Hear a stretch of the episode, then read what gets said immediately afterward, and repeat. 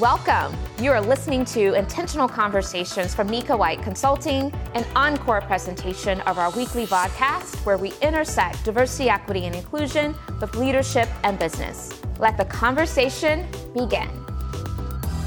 Now, it's at the time to where I provide the formal introduction of our guest co-host for this week, and I'm so excited um, to welcome Dr. Meika Neblett. And so, as I usually do, I'm going to read her bio because it's important for you all to know the credentials, the accolades, the experiences that our co-hosts show up to the podcast conversation. Board certified in emergency medicine, Dr. Meika Neblett has extensive experience as a leader overseeing medical staff. She is currently serving as the Chief Medical Officer for Community Medical Center and RWJ Barnabas Health Facility in Toms River, New Jersey, and that's off the Jersey Shore, for those of you who may not be familiar. Prior to coming to the Community Medical Center, she was the Chief Medical Officer of Hoboken University Medical Center, and she worked as an associate professor and attending physician at Mount Sinai Hospital in New York. Dr. Neblett earned a Bachelor of Science degree in biology and Spanish from Emory University in Atlanta, Georgia. She earned a Doctorate of Medicine degree from Howard University College of Medicine and a Master of Science in Management with a concentration in healthcare from New York University Wagner School of Public Service. Dr. Neblett completed residency in emergency medicine at Brooklyn Hospital Center and has had the privilege to practice medicine in Okinawa, Cape Town, Zimbabwe, and Ghana. Help me to welcome our guest co-host today. Find those emojis, find those words of affirmation and those reactions, but help me to welcome in the chat and in the comments our guest co-host for today, Dr um, Meika Neblett. I'm going to stop sharing my screen so that she and I both can be um, in spotlight and in community with each other as we share space, time, and really just delve into what I know is going to be a great conversation. So, welcome, Meika. So glad you're here today. Thank you for accepting our invitation. And one of the things that we do here before we delve into all of the details about you know one's journey and all the different things that they came to share with our our podcast community is for our guest co-host to share with us maybe something that we would not know by reading their bio or by going to their LinkedIn profile. So this is your opportunity to greet the audience in whatever way that feels appropriate, sharing whatever you think would be um, of interest and um, to this community. So thanks again for being here. Welcome. Thank you, Nika. Thank you for having me today. Um, only two things I can think of to add just to uh, uh, feel connected to others is one, I am originally from a little town called Randolph in Boston, which is just south of Boston, Massachusetts. So I'm I'm a Northeast girl through and through. Um, mm-hmm. The other thing which is important to note is that I turned 50 last year. And as soon as I turned 50, I decided it was the every single year I was going to do something on my bucket list. So last year I went on a safari in Kenya oh, and oh, nice. it, it was absolutely amazing. If you're blessed to be able to do it, I was blessed, then I, I highly recommend it. And so this year I am running the New York City Marathon. So wow. so I am in insane training and crazy. And before this, I'd never ran more than six miles. So um, I'm up to I think it was 16 last weekend, so I'm I'm I'm getting up to 26.2, but that's my bucket list for this year, and I'll find another one next year.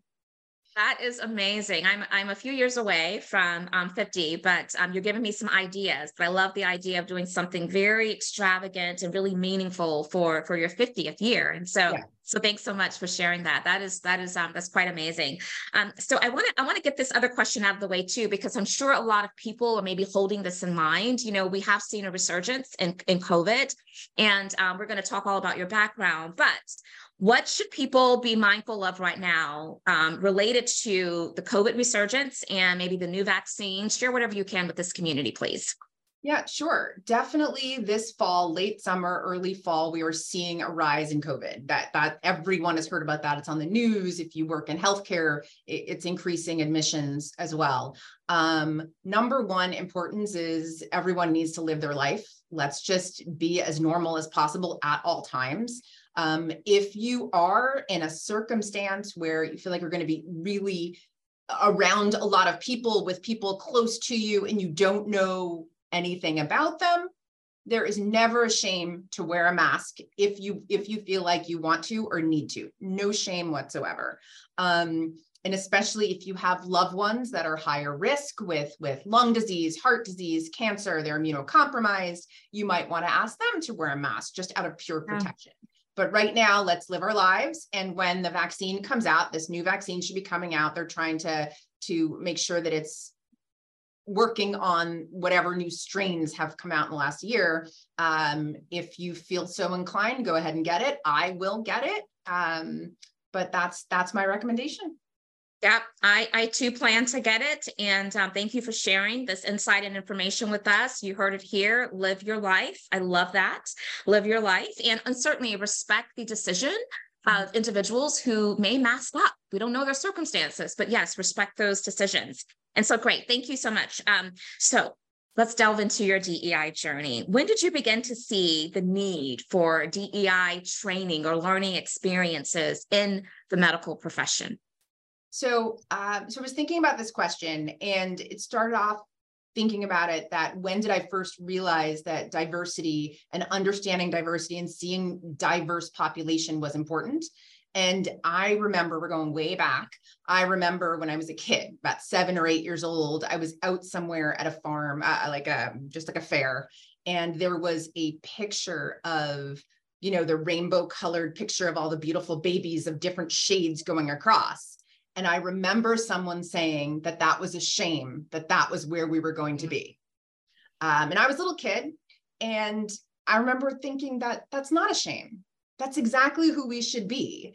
Um, we're we're going to look different every 10, 20, 30 years when we, yeah. when we really look at the race ethnicity breakdown of our of the United States. It's going to be completely different, but it makes sense and it's beautiful. And if we don't embrace um, um, and encourage a diverse environment, then the rest, those who aren't, will be left behind. So yeah. for the the medical part of it it is no different than any other community any other business opportunity any other enterprise. It needs to reflect who we actually are um, we can't have just white people in one environment just black people in another environment and not just race but but religion and culture and and any other identity that you have yeah. every environment should be diverse so that we can respect those who are coming into our space yeah, no, very, very, very well stated. Thank you. Thank you so much for that. So, um, I want to talk about health equity, and um, I want you to help us to understand during the time in which you were practicing medicine in Okinawa, um, and then Zimbabwe and then Ghana, what are some of the differences that you noticed and observed that would be of, of interest to this community and just understanding? Yeah. So, um, so I've had the, the privilege to travel around the world and, and practice medicine in different parts. I think uh, the different parts of Africa were really the most uh, most poignant for me and most meaningful. So I um, I was able to deliver babies in Zimbabwe. I lived there for three months in the summer and worked at a hospital. And that experience is so beautiful. And the experience of delivering babies there is very different than here. Um, here, it often feels so clinical, and there's all these people around you. And and over there, uh, the hospital that I was working at is was run by nuns, and the room mm-hmm. where everyone was delivering in was a glass encased room, and you mm. hear the nuns like singing as you're walking mm. by and uh, the women would would deliver their babies and then um, makorokoto means congratulations in in mm-hmm. shona which is the per, which is the language there or one of the languages there um, and the woman would deliver as long as there was no issue there was not an intervention with us ah. left as a natural process people would be around so the baby would deliver we'd yell makorokoto makorokoto put the baby right on the belly and walk away so it was a hmm. much beautiful natural process. But let's get to the health equity part. So one of the reasons why I was there was to analyze the uh, reasons for preterm delivery in women. So a mm-hmm. lot of mm-hmm. women there were delivering early, and the number one reason was because they had to get back out to the field. They were uh, not yeah spend the time with with the, there was no work life balance or no work life harmony that they had to get back out and start and continue to work. So they wanted to make sure they had their babies early. Um, and so they were actually eating a certain root to try to induce labor. So there was mm-hmm. some definite education that that mm-hmm. was needed about why it's important to maintain the full 38 to 40 weeks of a delivery and not of the pregnancy and not get out early. So so the health equity for that was a little bit of health literacy and understanding. Um, and I found that they weren't um, as empowered to advocate for themselves. Mm. Find a lot here also um, in the states that that that it's something called testimonial injustice, where they're just not uh, comfortable sharing their testimony because they feel that they will be not believed by the medical yeah. profession. Um, so I found that over there quite a bit. That's that's the Zimbabwe part. Um, the Ghana was a completely different story because Ghana I wasn't working in a hospital. Ghana was actually real grassroots mission. And mm-hmm. um, we were in a very rural part of Ghana where there's very little transportation um, and not always running water, not electricity, not everybody has a phone. So the there wasn't a lot of preventative care. Um, and not a lot of education on on your own health needs and and anything else that needed to be done. So a lot of what we did when we were there was um, just teaching them about their own bodies was just teaching mm. them about how to brush their teeth and teaching them about um, of you know how to clean this wound or, or, how to take care and make sure you take your medication for your diabetes and et cetera. It was just really really basic. So some of the social determinants of health or health related social needs that were over in third world countries are more exaggerated than what we have here but yeah. it's the same it's health literacy yeah. it's transportation it's it's support and and of of what your own needs are um I think I spoke a mouthful, Nika. I'm sorry. I should have breathed a little bit. no, no, do not apologize at all. This was really interesting. I enjoyed hearing about the differences in practicing medicine in some of those those countries that you had the, the privilege of spending some time in and supporting the, the community members. I am curious about, because you mentioned social determinants, we're going to get there next, but I would love for you to speak just a little bit, um, Meika, about how did you prepare yourself? How does one prepare themselves to go into these third world countries to practice medicine when maybe that lens is so vastly different from how you've been practicing medicine like in the states talk a little bit about that and your preparation so um i didn't prepare if that if that mm-hmm. if that's hard to believe okay. that, there, that it just you you go there with an open mind knowing yeah. you will have to do whatever you have to do yeah. Um, and the the you know it wasn't like, okay, I don't know what's going on. Let's just order an x ray and a CAT scan, an MRI, and all these things. Mm-hmm. It's back to the basics of medicine, of yeah. listening to your patient, listening to their lungs, touching their belly, actually just doing the real medicine that we often have moved away from in this country um, because we have so much advanced technology at this point. But yeah. um, so many things we can do just with our our hands and and just the basics a stethoscope that's really all you need. Okay no that's great. You used language that I, I took note of testimonial injustice. And and while you were speaking about it as it relates to um, you know women particularly women of color mm-hmm. being able to articulate their experience and be believed i mean that in and of itself taking it out of the context of like the, the medical field um, that happens day in and day out in all types of environments right? And so i i, I appreciate um, the opportunity just to amplify that um, you know part of the education has to be to get people to be much less reticent to believe someone when they're speaking about their lived experiences their body what they're feeling right? And so i think that's that's critically important. So let's talk about social determinants of health. Um, from your vantage point how do you see social determinants of health interlaced with dei mm. so social terms of health and DEI and health equity and all of it, you have to see the person in front of you, the patient in front of you, your coworker, yeah. whomever it is, as a whole person. And I know yeah. when I started doing a lot of talks with different people here at, at my at my hospital system, um, I would hear in particular white people say to me, Oh, Meika, I don't see color. I don't need any of this. and it it took a and that's a typical thing to say yeah. and it took a mm-hmm. while for me to understand it i want you to see me yes. it's okay. It does it's it's actually good that you see me who i am where i came from all of it because that's who i want to see in you. I'm not going to compare you as the next person i meet. You are a different person. So so I think that's a lot of it. And then once we can see each other as, or see another person from the holistic view and different lens, then we can see all their social determinants and their health related social needs. If we don't ask the question about who are you really? What do you need? How can I help there? How can I be there for you? Um, then we won't help them in the medical field. And the the part that I find really important about DEI in the um, in the healthcare setting is if we have a completely homogenous provider space, then when they see someone who is other than them, they won't know what to do and what questions to ask. And um, you know, I often I talk a lot because I realized something a couple of years ago when I was working on this was, and I know we're going to get to implicit bias, I know that, but there's the really important part about bidirectional bias.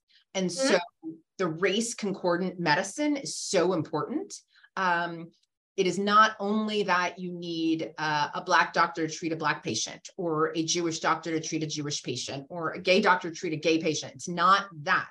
There doesn't have to be same all the time but you need the diversity amongst you uh, in your coworkers and colleagues so that you can hopefully understand the patient.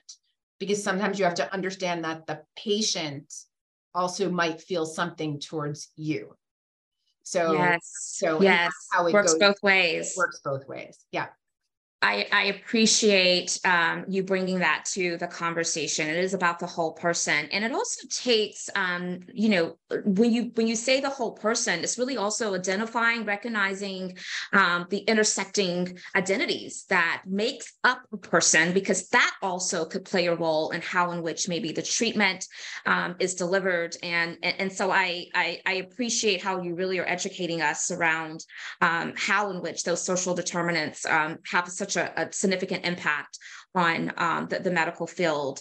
Um, so this audience, well, many in this audience may know if you've been following me for quite some time that I speak a lot about the importance of, for me and my family, having a Black physician. Um, I have moved so many of my family members over to my Black um, primary care physician because, and I have seen a tremendous difference. I will travel, and I do travel two hours to see a Black woman dermatologist because there's not one in my immediate area. And if you have not even thought about the difference and, and how relevant that is, let me tell you, it is. And I'm sure um, Dr. Meika, you could, you know, certainly provide um, some some deeper clarity around why that's important. And you've already started to educate us around that. But this gets me to our next question, which is having you just talk a little bit more in detail about why is it necessary for the physician workforce to match the patient community? Can you elaborate a little bit deeper on that? I know you've already touched on it. Yeah, no, that's fine. um, so you are traveling to a black doctor not only because looking at another black face is making you feel comfortable but looking at that black black face is making you feel comfortable and therefore you might be a little more honest about what's yep. really going on so yep. even if you have a provider who is going to believe you so there's no testimonial injustice they believe you but you don't feel comfortable opening up because there are some things that black women might understand there are other things that they so you are going to now express yourself in your colloquial terms and feel very comfortable about it.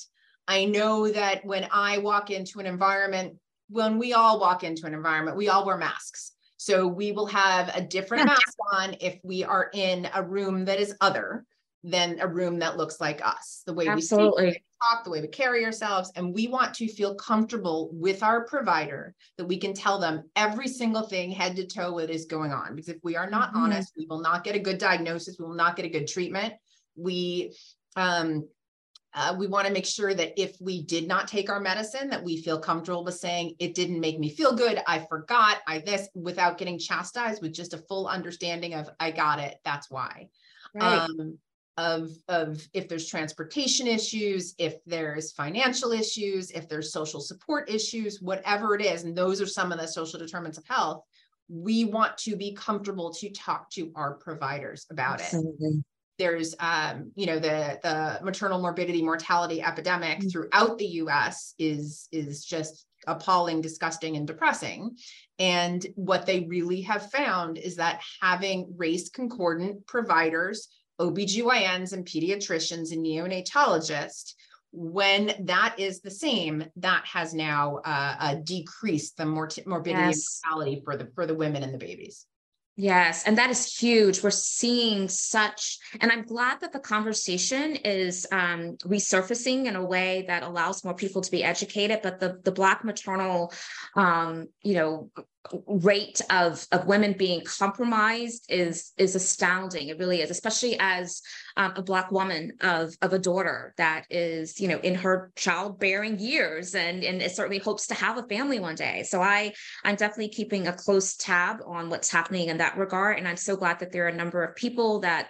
are um, increasing awareness and educating folks around um, you know that that issue so getting back to the workforce um, issue and how important it is for the workforce to also be a great representation of um, the patient community how, from your perspective, Dr. Meika, are racial and ethnic disparities within the US medical schools and graduate residency programs contributing um, to a less diverse healthcare workforce? Or how is it even maybe helping, perhaps? What are some of the pros and cons of maybe what those institutions are doing to help address that challenge? Mm-hmm. Well, we all know what just happened in the Supreme Court. So now yes. we we are not able to openly and publicly and on paper um, say that mm-hmm. we are including race as an important determinant. Right. So we are pushing the fact that there should be a holistic view of mm-hmm. the of the person. But um, when you speak to a lot of people about affirmative action, their misunderstanding is that so you're going to pick the black person who is not as smart, and it's like no, that has nothing to do with it. That's not what it's about. So it's been a difficult conversation to to get people to that next level, um, and I think that we will see in a couple of years you know four yeah. years medical school is four years what what the uh what the matriculation rate what the yeah. numbers look like at that time um but we need to have a workforce that mimics our population mm-hmm. and the mm-hmm. only way mm-hmm. to do that is to have uh, um, a diverse population in medical school and um, i was talking to someone the other day about how not just in it is important to have a workforce that's diverse so that you can keep each other on your toes and check each other, but in medical school as well, so that you are checking each other on different things you're reading. There are still many racist calculations in medicine. There are still many uh, uh, racist studies in medicine that we're beginning to unravel and we're beginning to get rid of. There's different things in the pulmonary world there's different things in pediatrics there's different things yeah. in your kidneys and we're trying to we're slowly unraveling all that but if you don't have someone checking you and saying wait why do they think a black person's kidneys are different than a white person's kidneys that is the way the calculation goes um, yeah. So so that's important to have to have that to have that there of having a diverse medical school. Um, the other thing was that there is a um, a black male medical student well i'm sure he's a doctor at this point but he was in medical school mm-hmm. who created the uh, book a colorful yes. Dictionary. I don't know what it's not dictionary i can't remember what he, what he called it but on dermatologic diseases on people of color and mm-hmm. so it was amazing that he did this because he was looking around saying you know scabies on one person's going to look different poison ivy on a white person is going to look different on a Hispanic person, going to look different on a black person, going to look. Uh, uh. So he yeah. ended up having pictures of all of these in his book, but we needed him. We needed yes. him to have done this. And and if if he also needed to see that there were other people who didn't know that there were differences. So he yes. probably saw his white counterpart who didn't know that there was a difference of the way a rash would look and a rash was missed. And he said, I need to produce this to help you understand. Yes, yes. And that bringing that to this field is so critically important. I'm thinking of um, the, and the gentleman name escapes me, and you probably know exactly who I'm talking about, but he's the one that has also brought heightened awareness of the pictorials of, of people from a medical perspective. They always used to be um, people that are part of the, the, the, the majority, you know, community, at least the US majority, right? Mm-hmm. And so he's been, you know, creating all of these graphics and these pictures to showcase people of color, right? Because we don't even see ourselves in a lot of those different, you know, um, um, pictorials. And so I think that that also has created um, a great sense of um, of just acknowledging what kind of difference that can make. Um, yes, and the SCOTUS decision, the weight and the implications of that, I don't think people are really fully understanding the depth of how that's going to hurt us. And, and I think that sometimes when you put it in context of life and death, you know, because we're talking about the medical realm, right? That makes a tremendous difference.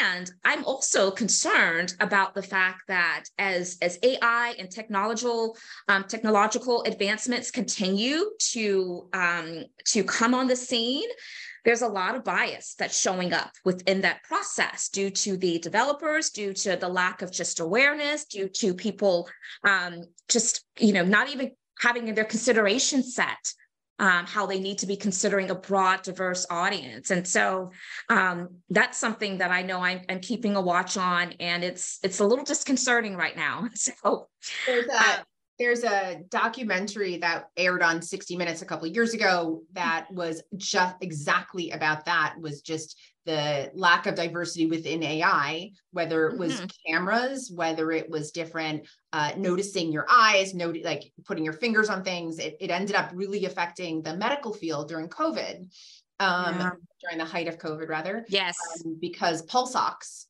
when you put the little thing on your finger that mm-hmm. is how much satur- oxygen saturation is there, um, it was picking up differently in Black people, eh, depending yep. on your skin complexion. And so that was not something that was publicized. And a lot of hospitals were using the ones that made it very different in yes. people of lighter skin tone. So AI really is as you're well aware, getting much deeper into the medical field and getting deeper into all of our lives. And unless we have um, people are not just making the AI image in their own image and in their own likeness, and it's in the likeness of of everybody, yes. then we will be in trouble. Yeah. Absolutely. Um, there's a lot of great resources being shared and um, other contributions happening in the chat. And so I just wanted to um, draw people's attention there. Um, yeah, we've talked a lot about some of the bias that shows up in AI. In fact, one of our community members here, who is um, always a part of our community, continues to show up week after week. Mikhail, he, he mentioned, he talked a lot about that um, from the from the AI perspective in one of our, our previous shows. And so I don't know if we can find that and source it, but if so, it may be great to actually place a link to that replay into the chat for this community. But yes, lots to consider, lots to think about. Really it can be a matter of life and death. And so um, you know if you're sitting on the fence thinking well why should i really care about this? Why should i really be concerned about you know the scotus decision that's now disrupting a lot of um, organizations and a lot of, of people's peace? This is why. Conversations like this this is why so there is a program called Visiting Diversity Student Scholarship um, that's actually at the, the, the Community Medical Center. And I want you to share a little bit about that program because maybe it can inspire some members of this community to try to see how they can replicate, modify, because it is making a, a difference, my understanding, from a health equity perspective. So share a little bit about that for us.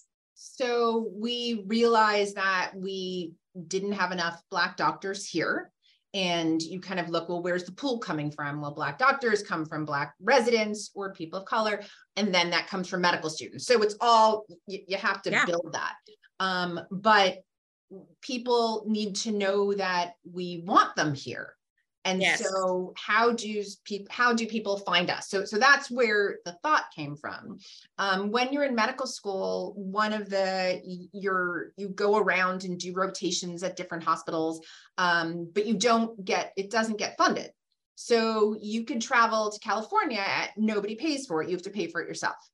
So we realized that in order for people to come here to our little town in South Jersey, we needed to give them a stipend to come here, stay here in an apartment for a month, eat, nice. live, transport, whatever. So um, we have the student diversity scholarship. They the student um, has to be part of a diverse community, whatever it is. Um, and they have to write a little essay about how their diversity matters to them yeah. as being a part of the medical community and how they can make a difference. And some of the essays have been heartwarming and lovely and just they might be the only doctor in their family and and you know and they have a lot riding on them and their community. We've had um uh um black people hispanic people um someone from the lgbtq community someone who's middle eastern and just just said this is where i'm from. This is my why i'm part of the diverse community and why it's important. And so um, we've done this for three years now and it's been extremely meaningful um, and so far, one student has gone from a medical student to a resident. So we we nice. kept one, and this is we're now in the interviewing season. So we'll see if we are able to recruit any of the students that came here last year. I love that. I love that. That is, we need programs like that happening all over in all communities. And so thank you for sharing that. Hopefully it will provide some inspiration. So we're going to be transitioning momentarily to take your questions or your contributions. And if you would like to share your, your question directly, then um, if you're part of the Zoom community, you can use the raise hand feature that lets me know that you are willing to be added to the spotlight and uh, we will give you permission to unmute yourself and share directly. If not, and you want to place your question or comments into the chat, we welcome that as well. If you are watching via LinkedIn, and um, you have a question as well, then you can go to the comment section, place your question. My team is pulling that into our Zoom community here, and we will um, certainly try to address as many of those questions as possible. So while you are thinking and percolating on maybe those questions and curiosities, I'm going to go to the next question to give you time to really formulate your thoughts. And um, so this question for you, Meika, is um, really just drawing on your experience. I want to understand from your vantage point, what is the best way to implement implicit bias training and transparency discussions for trainees, for faculty, for providers. You know, we, we reference implicit bias, and I definitely want to make sure we spend some time there because it's so important to this broad conversation. Yeah. So it, it's not easy and it, it's going to definitely depend upon your your space and the people that you're working in and working with yeah. um, the first step and the hardest step is starting the conversation so yeah. making sure that the language is easy to discuss.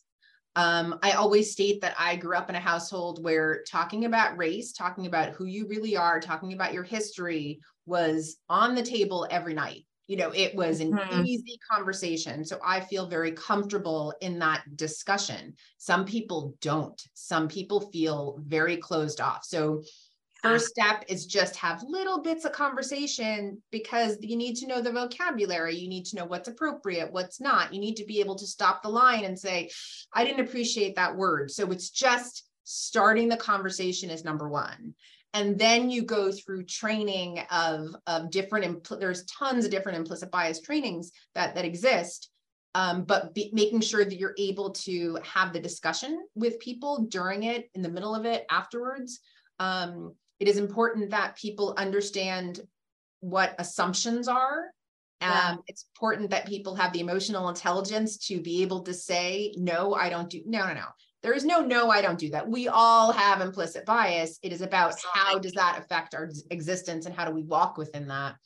Um, but I think the biggest part was trying to or, or, two parts was one trying to help people understand that just because i'm saying there's implicit bias doesn't mean i'm saying you're racist and that right. was very difficult for a lot of people to to get that and so that was a conversation um, the other part and i was thinking of a of a of a comparison between um, the 70s of when we were working on see something say something if we see yep. a man abusing a woman if we see something inappropriate say stop say something about it i don't think that we help each other enough in the workforce if we see someone that is right. saying something that's hurtful if we hear a microaggression that no matter who we are to either party the person who feels the victim or the person who is speaking out any bystander should be able to say, hey, I'm sure they didn't like that because that felt a little funny, or taking yeah. the person out the room or anything like that. But we have to work on being bystanders who are present for each other so that we build a community of support around all this. Absolutely. Yeah, that bystander allyship is, is critical. And we know that allyship is not just um, any type of action, it's useful action and it is action. So um, thank you. Thank you for that. So we do have a question from one of our community members. Um, this is coming from Ann White. and thanks for joining us. Um, given that there aren't always Black physicians in the OBGYN field for Black patients, what is being done to ensure that non-Black physicians and healthcare providers are more aware of, in tune with, educated about the needs of their Black female patients in order to lower the morbidity rates? Great question, Anne. What do you say to that, Meika? There are many states, uh, Massachusetts, Connecticut, California, and New Jersey, just to name a few of them, that are mandating implicit bias training for all maternal child health providers. So that's doctors, that's midwives, that's that's nurses, that they must have it on an annual basis, not just one and done, but they must continually have it. And as part of their uh, um, um, credentialing and privileging at a hospital, but also as part of their medical license that they must prove that they've had this. So it is not all, but it is a step in the right direction. Yep. Thanks for that. Step in the right direction. Okay. This next question comes from Jeff Hutchinson in Maryland, and he's actually a part of the LinkedIn Live community. And his question is Can you share a successful story of engaging with a group or individual who didn't value DEIB? Mm, okay. That's an interesting one. So, we um, you know, our hospital is a board, a group of board of trustees, and we started off a subcommittee of, of the board. And I run the subcommittee, and it's DEIJ sub. And I did add the J because I like the J, so the J is yeah, important. Justice. So we have a DEIJ subcommittee, um, and it's been. And we talk about implicit bias. We talk about specifically about medical issues with breast cancer, um, whether it's um, other health equity issues, maternal morbidity, or anything else. We, we have those deep discussions there. And um, we've had LGBTQ discussions. We've had discussions about um, the last one was about the disparities of the way we treat uh, um, drug abusers and, and, and drug addicts and the way that that is mm-hmm. treated in the emergency department as well as in public. Um, I, I think that many of these people, many of the the board members in this committee have never had these open, honest discussions. Yeah. And it's a very safe space.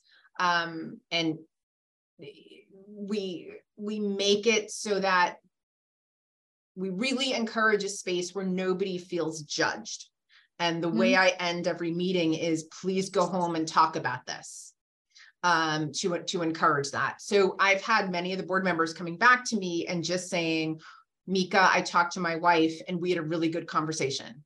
Or, wow, I bumped into somebody else and I was thinking about microaggressions. I know there was someone else who I was saying that um, uh, when I walk into a store, I am very cognizant of who says hi to me, of, of whether I am acknowledged.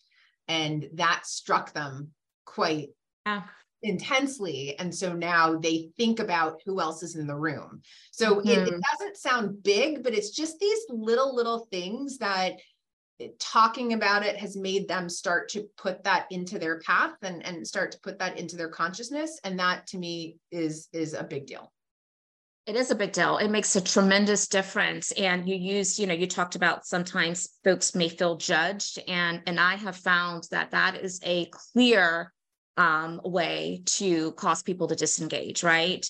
And so, you know, I often share that the guilting, shaming, blaming, and judging, you know, we, we need to we need to make sure that we are not approaching these conversations um, in, in that manner if our intent is to really try to get people to engage and so i love that that's part of kind of your approach and your your, your process as well um, because it then positions them to be more reticent to um, you know to to be less inclined to not go back and interrogate you know their own thinking their own thoughts. And so um and, and we have to do that.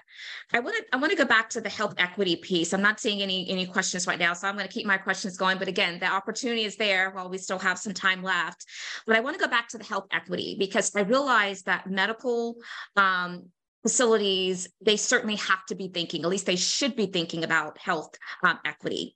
But there are a lot of just individuals that just care deeply about the people in their community. They care deeply about the work of DEIB, and they just want to be in spaces and places where um, equity and inclusion is something that is is valued. And so, for at the individual level, what can individuals do to help advance health equity? and and help us to understand why it's all of our responsibility and not just the responsibility of those medical you know of the medical community yeah um that's a tough one to to make sure that people understand why it's important and, and i guess that's it's going to sound flip but it's why not? It's it's we are a community of people all together so I, I need to help you. So if if the lady next door cannot get to the doctor's office because her neighbor her she doesn't have her daughter around or whomever around to drive her then i guess that will be my job to do that for my neighbor. Like we have to go back to that to help yeah. that. Yeah. Um, if if you see someone who's who's struggling and they need an advocate it is our job to do that for each other. We we have to. That this is not it's non-negotiable for for that. Um in the health equity space um life is easier if we're all healthy. I mean this sounds silly but it just it just is. But we're never we're not all going to be healthy. We're all going to something is going to happen that is the way it works but I want everyone to be as empowered, as educated to make their own decisions with their own body. That is what's most important. And I want to support you in whatever it is. Um, you want your treatment for cancer, you don't want your treatment for cancer. I will give you all the information and support you. And I want to make sure that everybody around you understands that as well. Um, mm. And I hmm. think that you know, talking about whether it's race concordance, whether it's implicit bias, all of that, healthcare literacy and understanding yeah. what you're reading and understanding what you're told is really important. And anyone at any time who knows me a little bit knows they can pick up the phone and call me and say, Meika, can you explain this? This is what my doctor said. And I get those phone calls all the time. Um, and that saddens me because that person didn't feel comfortable enough to talk to their doctor about it. But nonetheless, I am here for my neighbor to be that person to assist and bridge the gap between health for health literacy and health education if needed. Hmm. So knowing that that health literacy and education is so critical, what are you seeing, Meika, um, that has proven to be quite successful in um, generating greater awareness around health health literacy. I know in my community, our, our main hospital system every year they have a Black Health Summit, and it, it really does produce great crowds of people who are able to to walk away feeling more empowered about understanding more about their bodies, their health, and their options. What are you seeing that um, has been some successful strategies or initiatives? Um, I definitely agree that health fairs are and trying to make everything fun is is an important part of it. Yeah. Um, one thing I really like is is having um, mobile vans and being able just to drive right into the yeah. communities um, and and right into their space, somebody else's space, so that they're not coming into ours. That it's we're going to their space to whether it's doing preventative care, taking the time to have those conversations um, in their own neighborhood. I had a wonderful conversation uh, with a group of women at a church um, about their breast journey. Um, and we were, go- it, it ended up going to a whole deep level that we ended up crying because someone's mother died of breast cancer. And it just got to this whole thing. Yeah. But, but we, it, it was, I was in their space and that really led them to a place where they felt easier and more comfortable to ask questions. So i think we have to meet people where they are um, more often and not just expect um, uh, people to come to us yeah, go to the people. I, I love that. And you mentioned church. I will say I have seen that as also a really effective um, way of helping to educate, you know, the, the the the general population. I know that that my church is like every quarter we have someone from the medical profession to come in and they're just talking about whatever it is um, that's, you know, because there's a lot of different um, like, you know, breast cancer awareness month so they're constantly providing education to the body. And I think that that makes a big difference um, as well. And so I, am glad that you brought the, the, the church up. Um, so, what are you seeing on the horizon for just the medical industry in general um, as it relates to deepening um, the value set of, of inclusion and equity into its everyday operations? Are there any new kind of innovative ways that you are um, hopeful that's going to come to fruition in the future? Nothing new that I could think of. That that's mm-hmm. the truth. Um, but I'm going to combine that question with the last one. Also, I think that we need to do a better job of supporting each other to get preventative care yes. because that's really where it is. And there's yeah. so many, so many pieces of our culture where people say, well, I just don't want to know. And there's there's breast, there's cervical, there's prostate, there's cardiac, there is um, um, colon, there's everything that you can test to to get early detection and early warning. And I think that our community is not as good as doing that as we should be.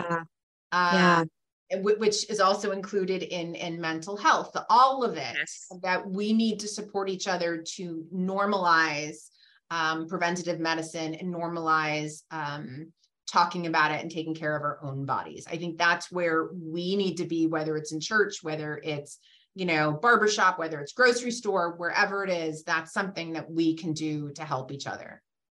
Yeah, I love that you mentioned mental health because we know that that impacts so many of us, right, in, in so many different ways, especially um, these days where we've seen such an increase in, in, in mental health conversations and education um, and a lot of that had to do with um, the pandemic, right? And, and all that we had to navigate. And so, what would you say are some strategies or initiatives that um, the, the corporate world, businesses should be thinking about um, as it relates to mental health these days and supporting their employee base?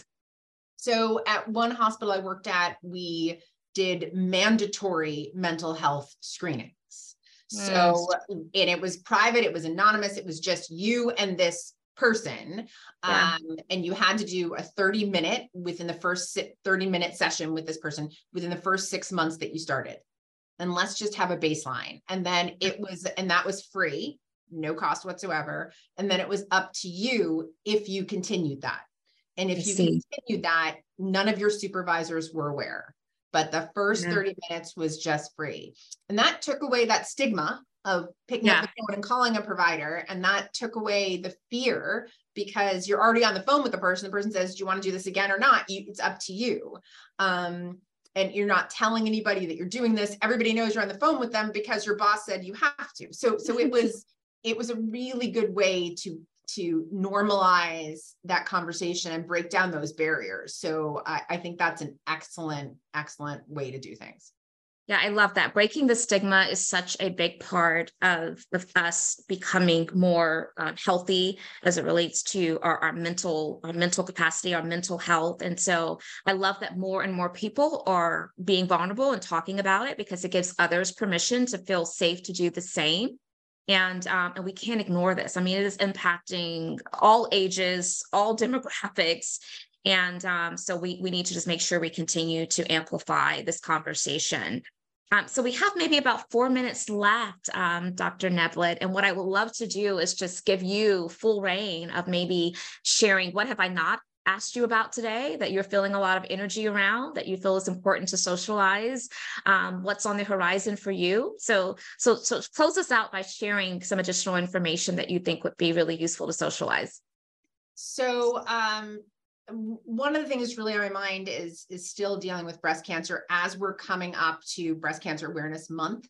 Yes. Um, and i think that you know maternal health is is really a big deal but also black more black women die of breast cancer than any other race mm-hmm. um, and it's not just about getting your mammogram it's getting your mammogram nice and early um, yeah. and i think that uh, i will be open and honest no one loves a mammogram it's just it's not no one does um, no one runs for it but mm-hmm.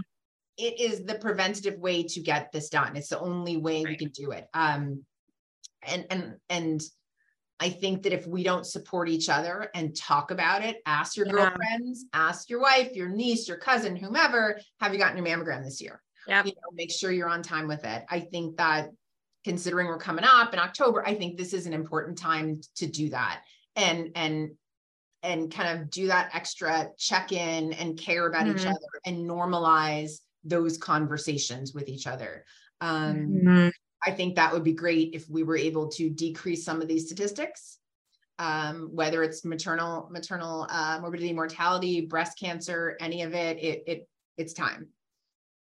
Yeah, it's it's been time, and that goes back to your point earlier regarding the preventative um, conversations that need to um, happen more frequently um, so that there's greater chance for for treatment options to be um, plentiful um, for those individuals that may find themselves um, in need of, of care.